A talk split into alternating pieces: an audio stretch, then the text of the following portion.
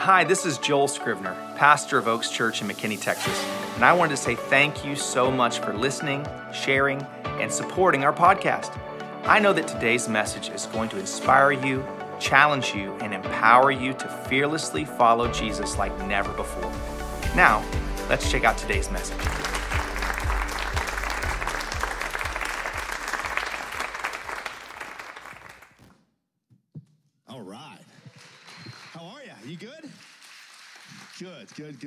Glad you are here today. Happy birthday, Oaks Church. Your fourth birthday. Come on, four years old. Remember, four years old, man? You're finally starting to figure some stuff out. You're getting dressed by yourself, put your pants on backwards, button your shirt up all crooked, shoes on the wrong feet. That's about how old we are as a church right now, uh, trying to get some stuff figured out. Uh, four years old, man, but we've done, we've done a lot. We've come so far in four short years, but have they not felt really long? Like the longest years ever since the stinking. We launched one year, one year before a global pandemic. Talk about bad timing for crying out loud. Uh, right when we were starting to get things settled in and start feeling good and all that kind of stuff, and all of a sudden the whole world closes down, and uh, we have nowhere to meet and nowhere to worship, and we have to figure out how to have an online ministry. We didn't. We were a year old. We didn't even have a barely had a Facebook page back then, uh, but now here we are, hundreds and hundreds of people watching us uh, every week online, literally from 40 of the 50 states, people watching. Welcome, all of you online parts of our family, Oaks Church. God bless you. So glad you're with us. Uh, and in the middle of the pandemic, in the middle of, in fact, the first month of the pandemic, I was in prayer, and the Lord said to me, Joel, I have a surprise up my sleeve for you. And when he said that, I instantly thought about this building.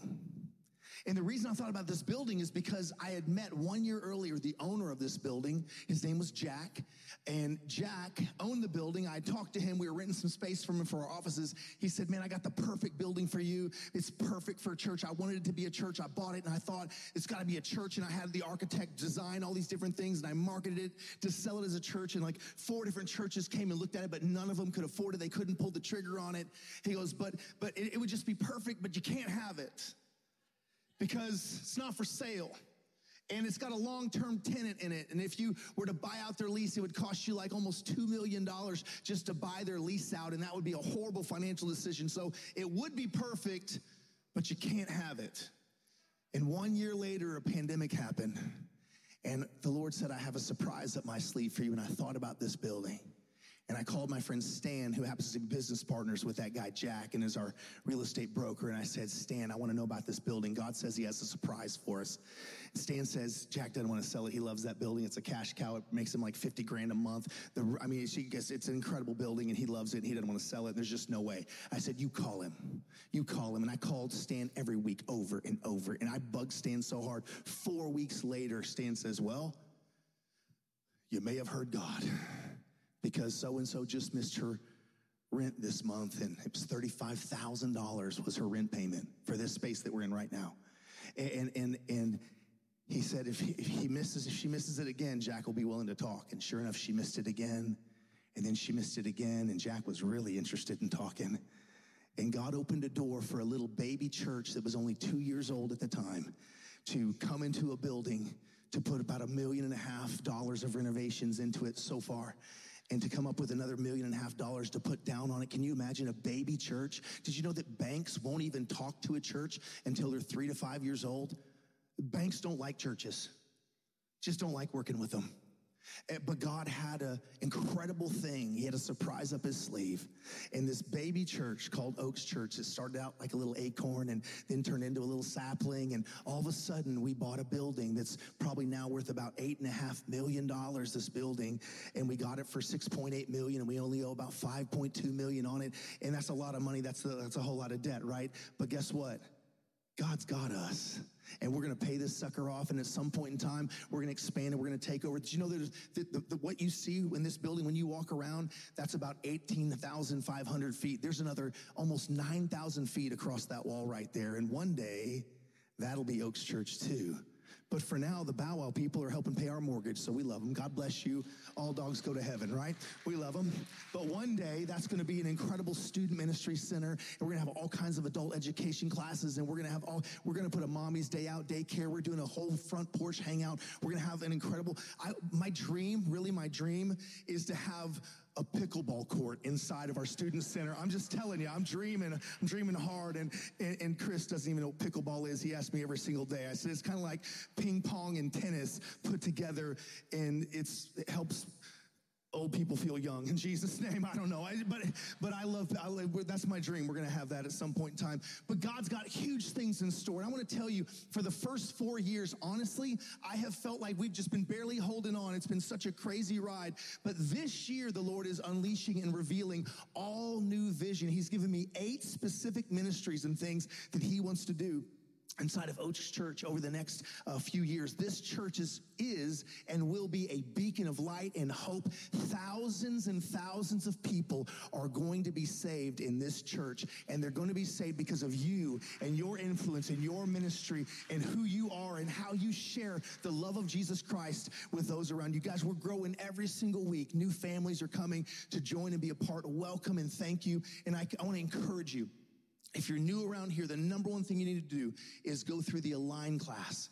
I know you're checking us out, you're kicking the tires a little bit, and, and but the number one thing, if you want to really get the most out of your experience, go through the Align class. Decide that you're going to just be a part of our family. Find a place to plug in and serve. Find a place to uh, be in a small group. Uh, decide that you're going to be a tither and a giver. Be a full fledged member of this church and watch what God does in your life. He who plants himself in the house of the Lord will flourish in the courts of their God. That's what the Bible says. Amen. Amen. Great future. And as Travis mentioned, we have Align class next week. So you can get signed up for that at the front desk. Uh, I want to jump right into this message. We're talking about stronger than is our theme. And I can I tell you, uh, my sweet wife is at home sick. She's been dealing with some kind of weird bronchitis. And, um, Man, it hit me uh, last night. I had Blakely was at a volleyball tournament and was she made the gold medal bracket for today, and and I'm driving home at like 10 o'clock at night and literally just like convulsing, shaking. I was in so much pain, just coughing my lungs out, and and I got home and did all these home remedies. And Adam's like, "Man, I got you, bro. I mean, I know it's it's it, you know it's our birthday and all, but if you need to rest, man, I, I got it. I got a message we can cover. We'll make it a great day." And I'm like, I am not missing our fourth birthday. In the name of Jesus, I did every natural natural remedy, man made onion soup with cayenne peppers, sniffing, breathing over it, lemon, hot bath, 120 degrees. I'm taking all kinds of horse medicines and all, man, I'm feeling fine today, by golly, I tell you what. oh, man. Thank God for Mexico. You can get some really good prescriptions down there. Mm. Relationships. I love, love, love people. I think people are the point, the whole point. For God so loved the world that he gave his only begotten Son, that whosoever would believe in him would not perish but have everlasting life. God loves people. In the Jewish uh, rule book, the laws, there's over 600 and something laws that they have to fulfill to be perfect. And Jesus summed all of those up into one word love. It's the law of love. He said, if you'll just love God and love God's people. You know, loving God is pretty easy, but those people, right, can be so challenging. I mean, you can, you can be halfway out of the parking lot and someone cuts you off and you're waving your magic finger at them and you just lost your Jesus. Just like that, right? I mean, it just happens. I was coming to church one morning and someone cut me off so hard and man, I was I got a little hot, you know, reached in my glove box, got my pistol. I'm just kidding, I didn't do that. But but but I was I, I mean I got I got hot, man. They cut me off hard and braked and everything. And then they turned into the Oaks Church parking lot. It was one of you. Driving like a maniac on the way to church. People are tough. But people are the point. I love long term friendships. I hate burning bridges. I love, I love that my favorite thing is, is getting to know you and hear your stories. I love hearing your stories. As a public speaker, as a pastor, I get to share my stories all the time. I want to hear your stories. I want to learn from you. You got so much in you. The Bible says that, that my job is to develop you as the real ministers of the Lord. You guys are the ministers of the Lord. The salva- I'm talking thousands of salvations are going to come through your relationships. You need to be making a list of the people in your life that you want to see God do a miracle in. And they could be challenging people. They could be hard people. I had a, one of my buddies uh, was a, is a doctor uh, and a friend of mine, and and he was challenging. He was in a very challenging season of his life, and and and he would make fun of me all the time. He would call me a Bible banger and a holy roller. This is a very wealthy, successful doctor that took the time out of his busy schedule to go in his garage and make a, a, a, rolling pin, you know, for like for cooking, spray it gold, bejewel it and glitter it and all that, and gave it to me for my birthday. It was a holy roller, he said, because that's what I was. Would make fun of me, tease me. For 10 years, I loved him and we, we, I, and we were friends, I, I but I, I never pushed my belief on him, but I just lived for Jesus in front of him. And one day when the stuff hit the fan in his life, I was his phone call. And he got radically saved and he turned his life around. It was 10 years of just loving.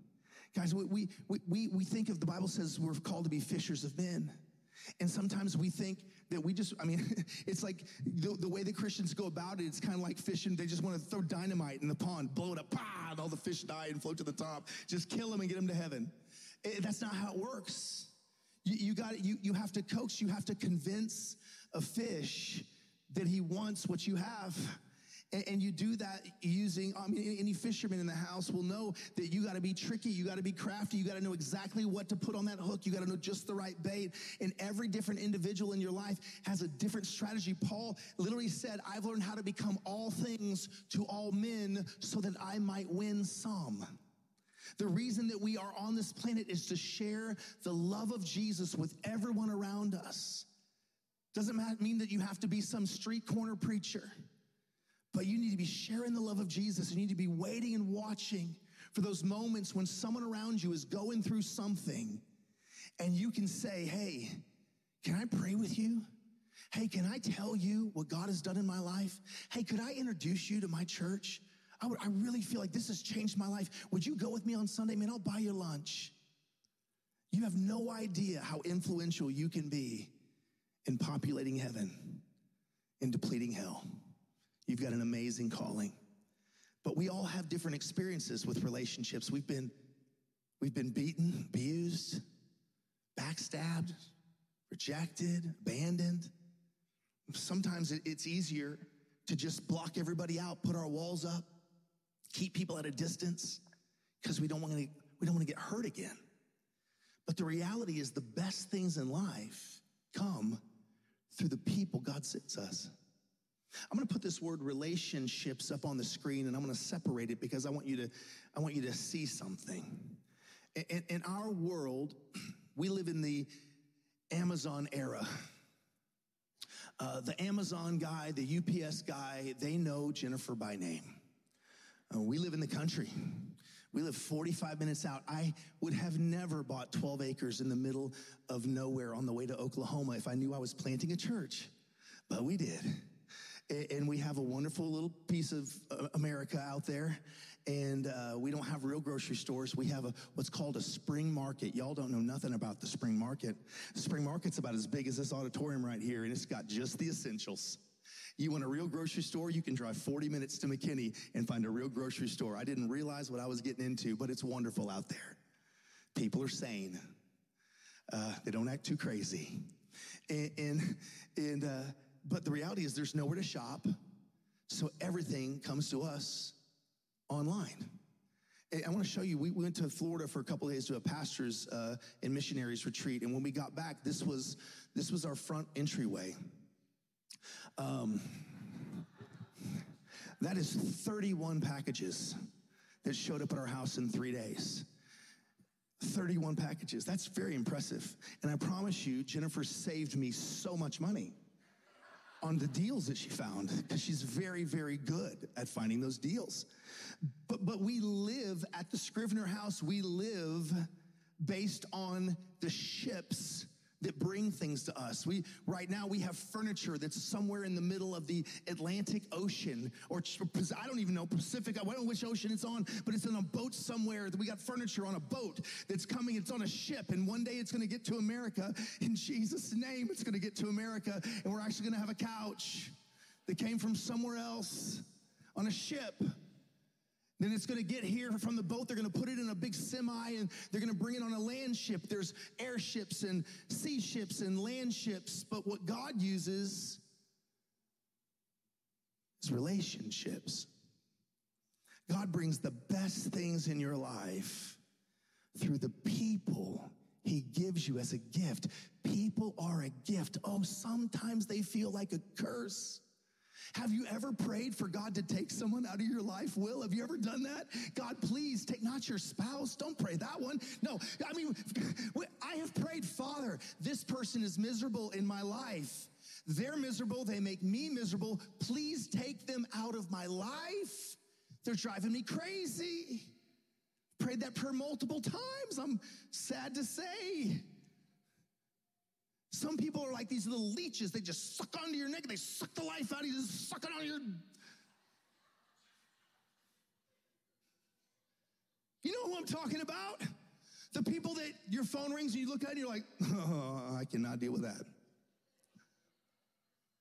The people that you'll only answer the call if you have exactly seven minutes between your next appointment, and you can open the call and say, "Oh my God, I'm walking right into a meeting, but I'm you're so important. I did not want to miss your call, but I have exactly seven minutes before I have to get off." You've never done that. Now you know my trick. If I ever say that when you call, you're this one right here. I'm just, I'm just, I'm just playing. I'm just playing. I want to take you to a place in Scripture. There's a thing um, when you're studying the Bible that scholars use. It's a phrase. It's called the law of first mention. And what that means is the first time that something is mentioned in Scripture, it sets a framework and an expectation and, and a essentially a launch pad for what that thing will be anywhere else in the future. So I'm going to take you to the first set of relationships in Scripture. Uh, this is Genesis chapter 1, verse 26. Then God said, Let us, plural, make man in our image, plural, in our likeness, so that they may rule over the fish of the sea, the birds of the sky, the livestock, and all the wild animals, over all the creatures that move along the ground. So God created mankind in his own image. In the image of God, he created them, male and female, he created them. God blessed them and said, Be fruitful and increase in number, fill the earth and subdue it, rule over the fish of the sea, the birds of the sky, and over every living creature that moves on the ground. So I want you to see something. God, the Bible declares, is one. The Bible says, I, the Lord, am one. There's only one God. But inside of God, there are three parts that are essential. We have the, the Father, we have the Son, and we have the Holy Spirit, are all a part of one God. There's a spirit component, there's a Father component, there's a Son component. Now, inside of mankind, God originally made mankind, Adam, to be one body. But inside of one body, there was both masculine and feminine in one body. So just like this verse shows God as a plural, yet he's one, let us, plural, make man in our image, plural, and then according to our likeness, plural. And it says that so he created in his own image and in them in his own image. And in the image of God, he created them, male and female. He created them. They were plural, yet in one body. This is a very interesting and confusing thing. So God needs nothing. He desires something worship, respect, honor. That's what God desires. But God doesn't need anything. God is self contained. He's self sustainable. He's all powerful. He's all knowing. He's all present. God lacks nothing. He has everything. He made man according to his image and according to his likeness, but man is not self sustaining. Man is not all knowing. Man is not all powerful. Man is not all present. Man has needs. So man was made in one body with both the masculine and the feminine in the same body. And then told to be in dominion, to go and to name all the animals. The word name means character and authority. So he was to speak the character and the authority over each and every animal. Have you ever looked at the animal kingdom? Consider the platypus. It's half otter, half beaver, half duck. Three halves. That's how we do math in Oklahoma. That's how I grew up. Platypus, Adam named that. Can you, can you imagine the laugh God had the day he made the platypus? see what he comes up with on this one. Right? Hippopotamus. Big old stinker. The dead, who would think the deadliest animal in the world kills more humans than any other animal? The hippopotamus? Really? That chubby little thing? God made him. Adam named him. And it says that Adam went throughout creation and there was not a suitable helper found.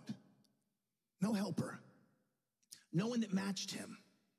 And so God put him to sleep. And in his sleep, God reached inside of Adam and he pulled out a large portion of the feminine. Not all of it, not all of it, but a large portion of the feminine. And he fashioned another human being. It says that he pulled a rib out, and out of the rib, he made another being. He made Eve. In Genesis 2, verse 23 says, Then the man said, This is now bone of my bones and flesh of my flesh. She shall be called woman, for she was taken out of man. Woman means out of man. That is why a man leaves his father and mother and is united to his wife, and they become one flesh. And Adam and Eve were both naked and they felt no shame. Amen. So, this is what you need to understand. Mankind was inside of one body. God separated them out and then command them to be joined together. Interesting. So a, a, separation is created, but the command is for them to join together. Be fruitful, multiply, fill the earth, subdue it, take dominion. That's a great mandate. God's mandate for us as mankind is to be in charge and be fruitful. Be in charge and be fruitful. That's a great command. And it's a partnership between man and woman. He made man and women to be partners. One is not greater than the other. One is not more important than the other. They're both equals but they have specific roles that we're going to walk through. They have specific giftings that we're going to walk through. We're different. Men and women are different. They're not the same. They're just not the same. They're different. Now, what's interesting, and I want to point this out, is that there are men that are super outdoorsy and masculine and whatever. And then there are men that aren't as masculine. They're more artsy, they're more musical, they're more creative, they're more designy, whatever.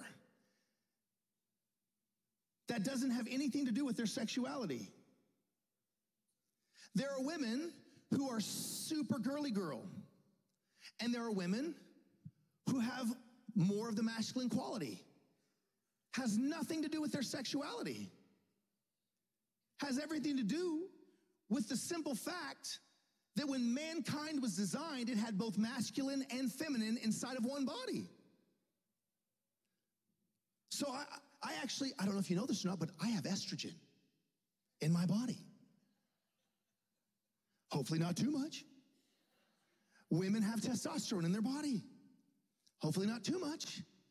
But we're supposed to have a connection between each other.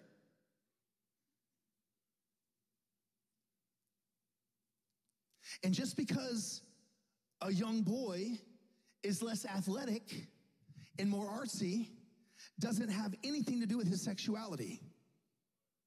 But the world wants to put a label on him and convince him that simply because he's not a football player or a jock, then he must be gay.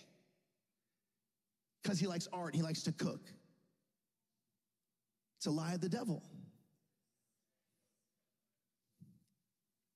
Marriage is a sacred relationship. In fact, marriage is the prototype for all partnerships. This is the first relationship, the first human relationship. Now, the first relationship was God with mankind. So that relationship has to be first. My relationship with the Father in heaven is more important than my relationship with my wife and children. Doesn't mean that my relationship with my wife and children is not incredibly, massively eh, important. But if I don't prioritize my time and my relationship with my father, I am not as good for my wife and children. They want me to spend time with Jesus because I'm a better me for them.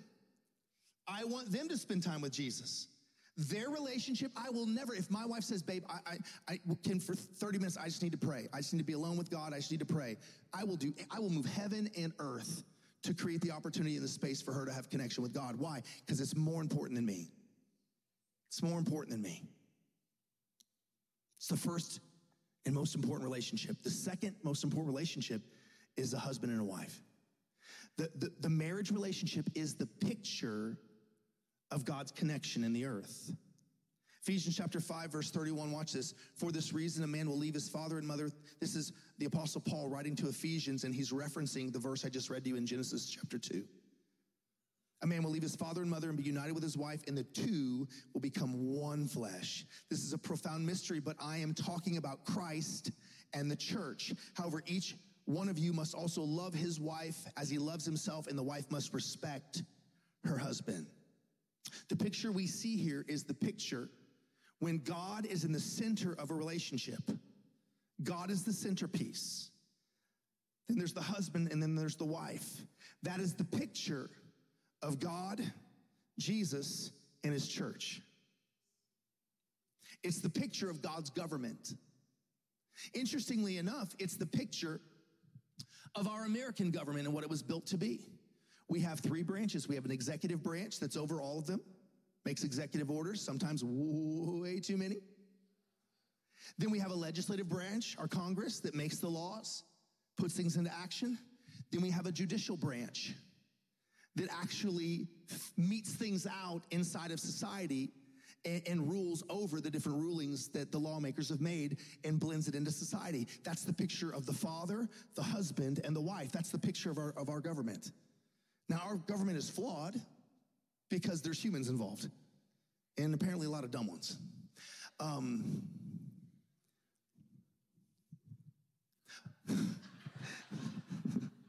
just a few. But if more of y'all would run for office, we'd have less dumb ones in there. Maybe some of y'all need to run for office for. I don't know.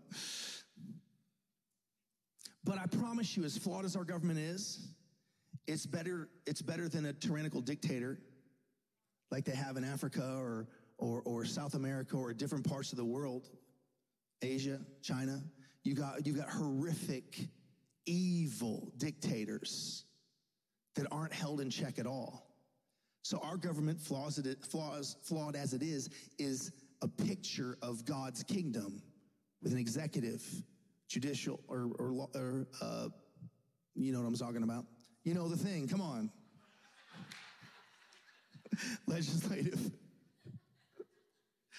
and judicial branch. Oh, this is fun. But marriage is sacred. It's, it's important you guys understand this. As the church, we love all people. We love all people, but we love God more. And God's word is the foundation for everything. So marriage is sacred. Marriage is defined by God. It was created by God, it's defined by God. Man does not get to define marriage. Now, humans can do whatever humans want to do, sinners are going to sin. But that doesn't mean that I ever back down. I will never back down from what the Bible says about marriage. Marriage is between a husband and a wife, between a man and a woman. That is the picture of Jesus and his church, and we never back down from that.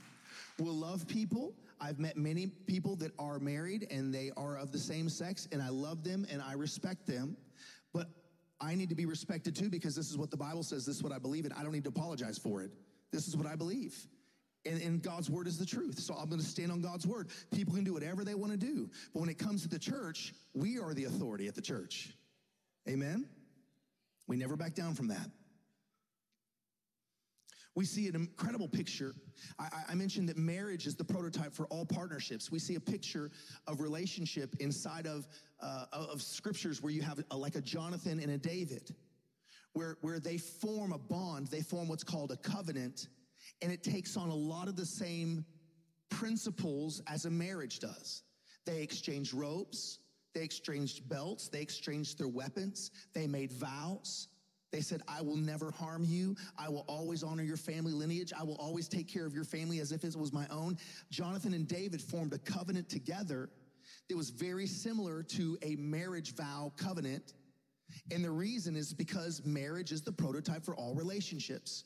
So inside of the picture of husband and wife, you can find principles that will actually fix every other relationship in your life. Your partnerships And God's word is the foundation for all relationship. God decided and God declared. I want to take you to a place in scripture where you can see that what happened in the Garden of Eden in the first relationship, when mankind fell and when a curse came upon mankind, that it centered around a misunderstanding and a misappropriation of God's word. God said one thing, and mankind did not hold on to the word of God properly, and evil was able to slip in. God's word is the foundation. Jennifer and I have been married for 27 and a half years. We've been together for 29 and a half years. We've had lots of bumps in the road. We've had lots of ups and downs. But I can promise you, what's held us together is the Word of God. What's held us together, there have been times where she's like, I don't think this is gonna work. I think maybe it was a mistake. There's been times when, I've, when I've said, I, I really don't think this is gonna work. I can't keep going on like this. We've both been in that place. But what holds us together is we know what God has said. We know what God has declared. We know what God said over our relationship. We know that God has called us together. We know that our relationship is the platform for our children to launch off of. And so there's nothing that I won't do. There's nothing that I won't endure. There's nothing that I won't suffer for my children. And so what we've learned to do is we've learned to speak God's word over our relationship. When we're tempted to speak something else, we speak God's word over our relationship. This is what God has declared. This is what God says. This is where we're going. This is our future. We declare God's word over our relationship. God's word is the foundation for all relationship. So let's let's look at the scripture in Genesis chapter 2 verse 16. Let's look at what God actually said to Adam. Now he said this to Adam while Eve was still inside of his body. And the Lord commanded the man, "You are free to eat from any tree in the garden, but you must not eat from the tree of knowledge of good and evil, for when you eat from it, you will surely die. For when you eat from it, you will certainly die. God was very clear. Yet somehow, a communication breakdown happened. Uh, there, there was a, a great Bible teacher named Ed Cole who started an amazing men's movement years ago, Promise Keepers. And he had a book. He wrote many, many books. He was a fantastic teacher, absolute man's man. He, to me, he, almost, he was almost like the Sean Connery of preachers. Uh, he just had this moxie to him. He just had this, you know, this. He had this bravado. He was just, just a real man's man. But he wrote a book, and it was called Communication, sex, and money. And it was about marriage. And it was about the three main things that, that, that, marriages fall apart over communication, sex, and money. And I can tell you that the number one thing is communication. And oftentimes it's, it's, it's communication about sex and money. Communication breakdown is what caused the fall of mankind. When the serpent came to Eve, he asked Eve a question. He was fishing. He was looking for a loophole. He was looking for a way in. See, Satan is an eternal being. He knows God's word. He's way smarter than you. He's not limited inside of this space time continuum. He's an eternal being. He knows the word of God. And so he was questioning Eve, looking for a loophole. And he found one. Genesis 3, verse 1. Now the serpent was more crafty than any of the wild animals and the Lord God had made. He said to the woman, Did God really say you must not eat from the tree in the garden, from any tree in the garden? And the woman said to the serpent, We may eat from all the trees in the garden, but God did say, You must not eat fruit from the tree that is in the middle of the garden, and you must not touch it, or you will die.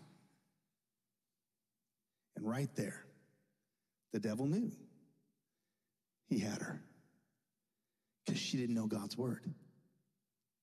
She didn't know what God had actually said. Now, we don't know how this happened. We don't know if it was just one of those days. Adam was tired. He'd been out there uh, counting chimpanzees or, or, or, or, you know, counting the spots on the cheetahs or we don't know. We, what, hey, but, but Adam was, he was, he was ready for a cold beer and, and he was ready to put his feet up and get the remote and, and watch the Eagles lose in the name of Jesus. And, and he, um, and Eve was asking questions. Have you ever had one of those moments where, where, where, where the wife is just asking questions and you're done with questions for the day? You ever been done with questions?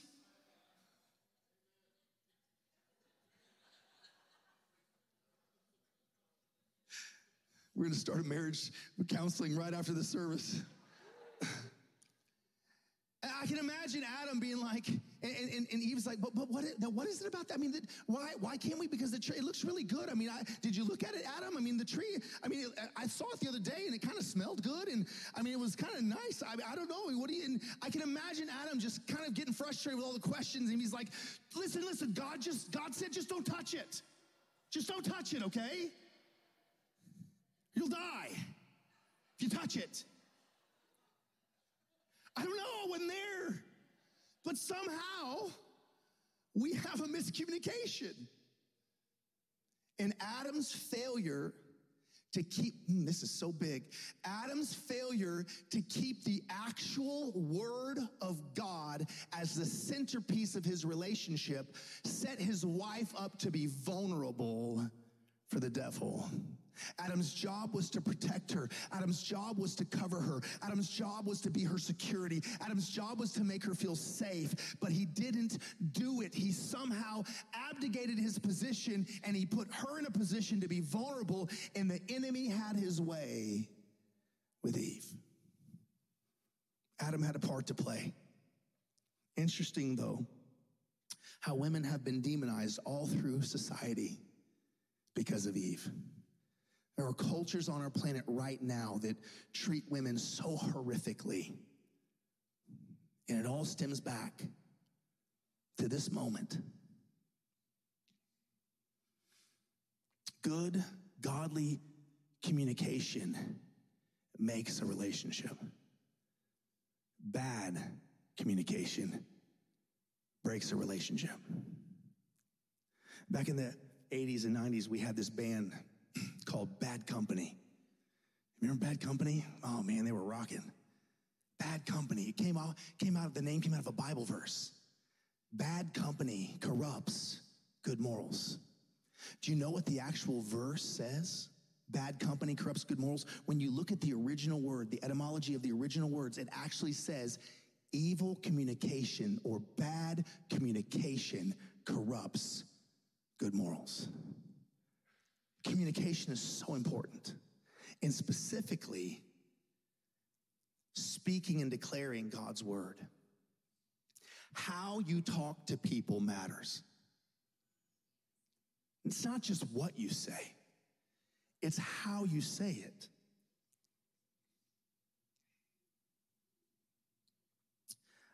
My cell phone has a setting on it where I can make Siri sound like whatever I want. So my Siri sounds like a beautiful South African female. My wife asked me, Why did you pick that? And I said, You know why. I said, Baby, if you talk to me like that, I would do anything at any time, at any moment, if you talk to me like that. So she picked the Australian man as her voice. I think she's imagining Thor every time he talks, you know. How you talk to each other.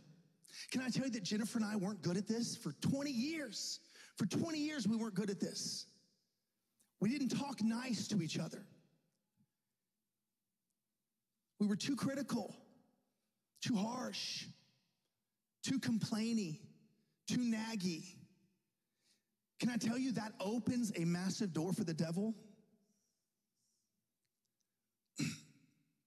The scripture is very clear when it talks all through Proverbs. If you've been reading the Proverbs with us, you've read in Proverbs all about the adulterous woman, all about the prostitute, all about the harlot and how she seduces and how she lures the foolish man away. Seduction is not only a female thing, uh, that was from Solomon's perspective. Solomon had a, a uh, kind of a a, a, I don't know what you would call it, a master's doctorate level degree on seduction. Uh, the guy had a thousand wives and concubines and whatever, so he was kind of an expert on that. Uh, uh, but but he, he's writing about the seductive woman. He didn't when he talked about the seductive woman. He didn't talk about how how she looked. He didn't talk about her body. He didn't talk about her hips that don't lie. He talked about how her lips were like honey and her tongue was as smooth as oil. With her speech, she led him astray. Husbands, you better talk sweet to your wife because somebody else is gonna. Wives, you better talk sweet to your husband. It's not gonna be, why is it that when people cheat, it's always someone uglier than their spouse? Have you seen that? It's not just me. I mean, look at Arnold Schwarzenegger for crying out loud. I'm sorry, that was so bad. But it's always that way. They're cheating with someone uglier than the one they got. It's because the ugly one talks sweet. It's not the hips, it's the lips. Remember that. You gotta talk sweet. Jennifer and I work on this. We work on this. We try so hard. The Bible says a gentle answer turns away wrath. Oh, it's so easy just to pop off and say something. It's so easy just to be short tempered. It's so easy just to, ah, whatever. But God, we gotta talk sweet to each other. So important. How you talk to your employees. I, as, a, as a business coach, I've been inside of different businesses and I've watched the owner come in and the way he talks to his employees literally makes them go into a fetal position. I watch people crater. And so what I do then is I go begin to work on the boss because it's not the employee that's underperforming. It's a boss that's crippling his employees by not talking to them the right way. You got to coach them. You got to nurture them. You got to talk to them like they're your kids. You got to mentor them. You got to develop them. How you talk to your boss, you better believe that matters. You be getting a pink slip. You better respect your boss. You better talk sweet. You better talk kind. Your kids, well, they're my kids. I, I could tell them what, listen. And they're to hit an age where they get to choose if they show up at Christmas or not. You want to be alone later? Keep talking, keep talking sour. You'll be alone. You gotta talk sweet. The Bible says God's word is like, it's like a honeycomb. It's satisfying, it's sweet, it's healing. Jennifer and I are very careful. And listen, we, we are not perfect. We still have disagreements. We, we, I mean, I haven't thrown anything in a long time at least three weeks. We're working on this, but we work really hard on it and we're getting so much better at it. You got to talk sweet. It's so important. The way you talk to people. And this is where it comes down to it. I'm to close with this last passage. I want to talk to you about the principles I mentioned earlier called love and respect.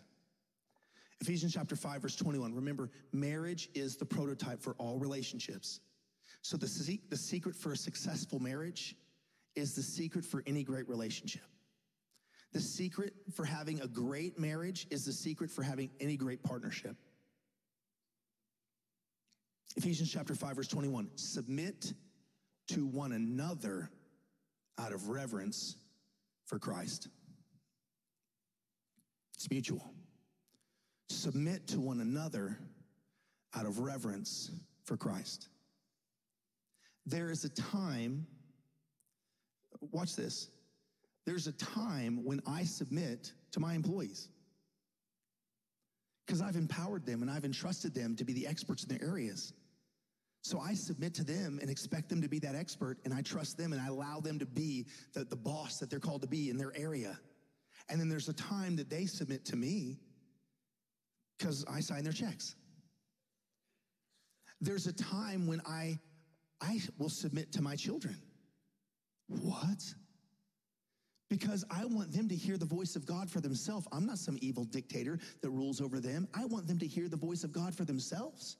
So I'll ask them questions and I'll lead them on a discovery uh, so that they can hear the voice of God. And I submit to allow them to go on a process so that they can come into a place of adult, mature uh, life and, and they can actually be spread their wings and fly and be empowered to hear the voice of God and obey it. So I'll submit to that. But there's also a time where they have to remember that they have no income and their whole life is in my hands.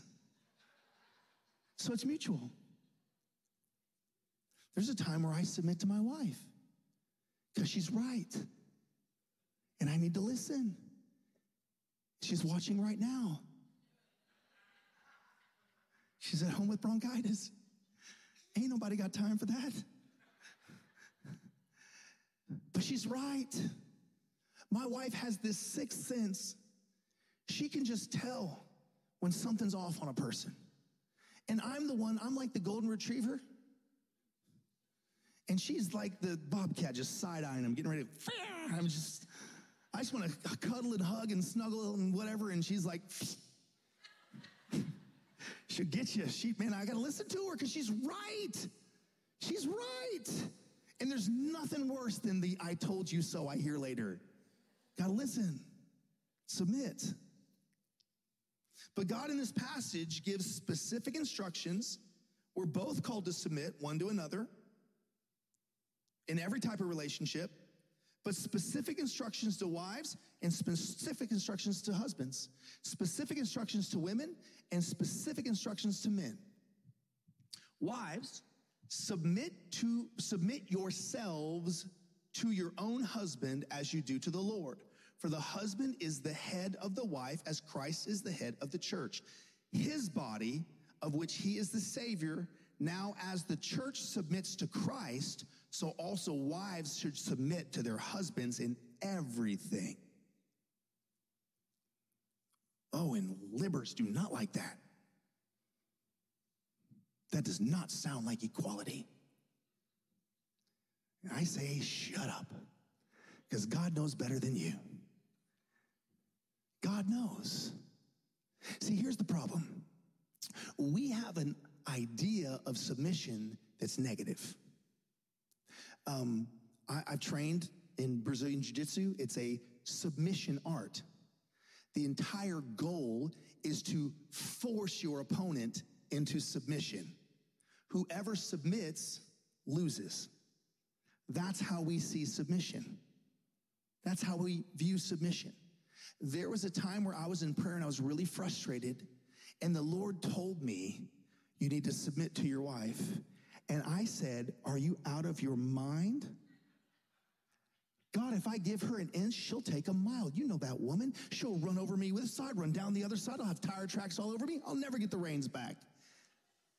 That's my prayer. That's how I pray. He's like, I said, submit to your wife. I said, I don't get it. He says, I know. And you won't get it until you sow it. If you sow submission, you'll reap submission. Whatever you sow, you reap. The word submission is not a negative word. It's actually a military word. It's actually an incredibly powerful word. It means to align yourself under authority for a military advancement. So when a wife submits herself to her husband, it's not about her husband, it's about God. It's about God's flow of authority that God understands that in a, in a, in a partnership, it's 5149. Someone has to have the last say. Someone has to have the one extra percentage to say, you know what, we're not in agreement. So right now, here's what we're doing. And oftentimes we make a wrong decision. Happens. But God has chosen man to be the head because that's his design. He made man first in his image. Then he took woman out of man and he made her with a different set of needs than man has. And he gave different sets of instructions to each of them. So when a woman submits under her husband, she's not putting herself in a weak position, she's putting herself in a powerful position because she's aligned for a military movement under God's authority through her husband. And what she actually does is she positions her husband to be unbelievably powerful for God.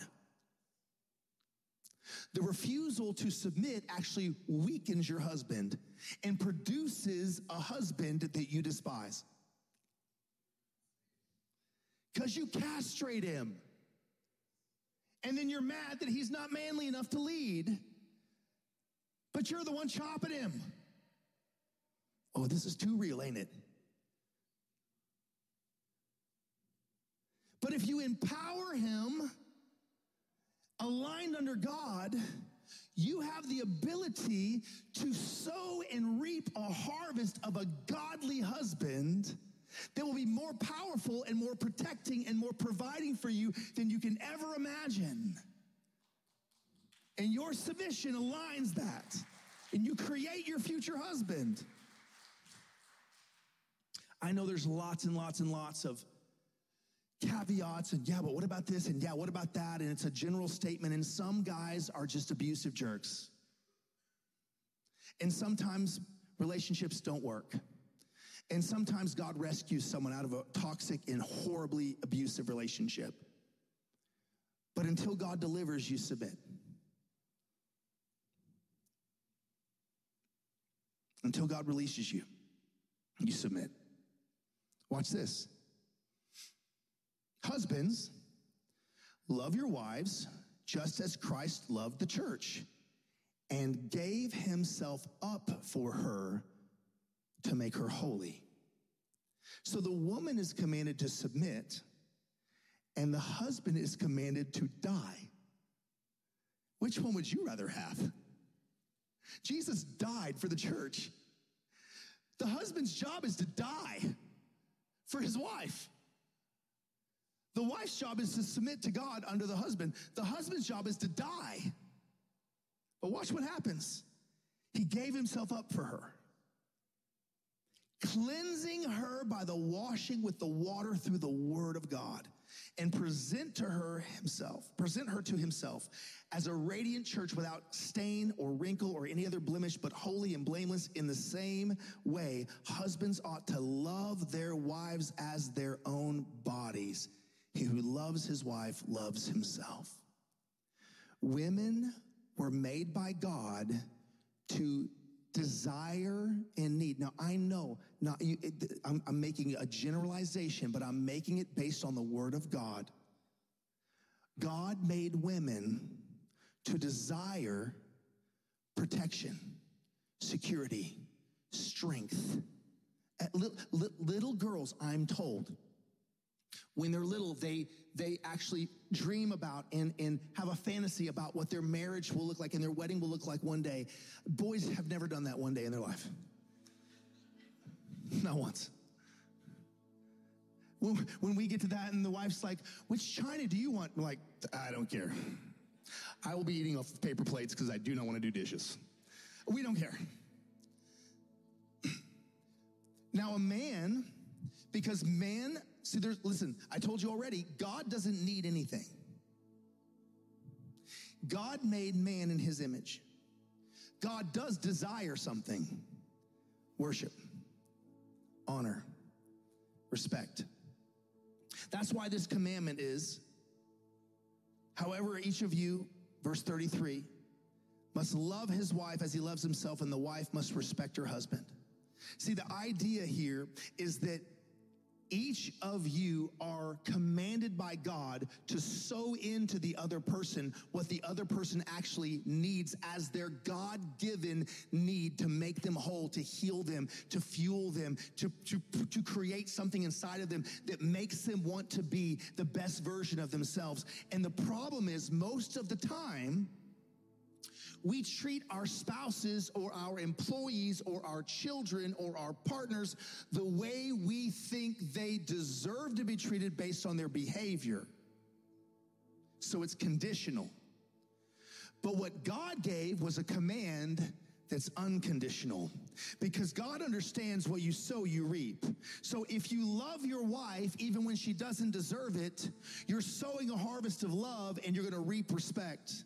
When you respect your husband, even when his behavior doesn't deserve it, you're sowing for a harvest of respect and you reap love. God gave an equation to heal your relationship, to heal your partnerships, to heal your marriage in this passage. And it's about sowing what the other people needs in the core of their being according to who God made them and how he designed them. It has nothing to do with their behavior. So the more I love my wife, even when she doesn't deserve it, provokes this love inside of her that heals her, that makes her want to respect me. But when I withhold, this is what happens. She acts like a jerk, so I withhold love. I act like a jerk, so she withholds respect. And we create a toxic cycle of destruction inside of our own relationships. And we're cursing our own futures. It's a decision that we make to submit to God under a husband, to die to ourselves in obedience to God, understanding that we are creating our future spouse, creating our future partner, creating our future friend, creating our future relationships. Marriage is a prototype for every relationship. The principles of love and respect work in every single relationship. And the more you understand that, the more you sow the right things, the more you reap an incredible harvest of rich relationships in your life. You can be rich in a whole lot of different ways. I prefer to be rich in friends. I want to be rich in friends. And the only way to be rich in friends is to be really, really friendly. It's about love and respect. Amen? Let me pray for you today. Father, we love you. Come on, give the Lord a hand. God's good. He's good. He's good. I'm really excited about next week. Next week, I'm preaching on Proverbs 31. You've heard of the Proverbs 31 woman. I'm going to talk to you about the Proverbs 31 man, the type of man it takes to create a woman like that. It's going to be good. Father, we ask you right now that you do just miracles inside of our relationships, miracles inside of the relationships with parents and their kids, miracles inside of marriages. Maybe, maybe you came here today and your spouse didn't come because you're in a disagreement right now. Maybe, you're in your house watching this and you're in a different room because your spouse doesn't want to talk to you right now. Maybe you're sitting together, but you're sitting far apart. Maybe you rode here together, but you're miles, you're miles apart on the inside. And I'm telling you, there's a miracle God that can restore and can heal. If God can heal my marriage, God can heal any marriage. If God could bring Jennifer and I through what we've been through and bring us closer together, and now we're like college kids, more in love than we've ever been, He can do it for you. It's not over. It takes humility, it takes repentance, and it takes sowing the right seeds. Sowing the right seeds into the good soil of your relationships. We're going to do this. We're going to have our prayer partners uh, and leaders just come up to the front, and we're just going to go right back into worship. And if there's anyone that needs prayer for any relationship, kids, work, marriage, whatever. We're going to be right down here. We just want to pray with you. Um, the Bible says one can put a thousand to flight, two can put 10,000 to flight. There's a compound factor when we pray and get an agreement together. Whatever we agree upon is touching. The Bible says that, that God will be in the midst of that with us. We're going to pray for you right now. Come on, do you want to just stand to your feet? We're going to worship, and anyone that needs prayer, come on down. We pray this message has blessed your life. And if it has, we want to invite you to sow into what God is doing here at Oaks Church. It's as simple as going to oakschurch.com and clicking the Give button. On behalf of Oaks Church, thanks for listening and have a great week.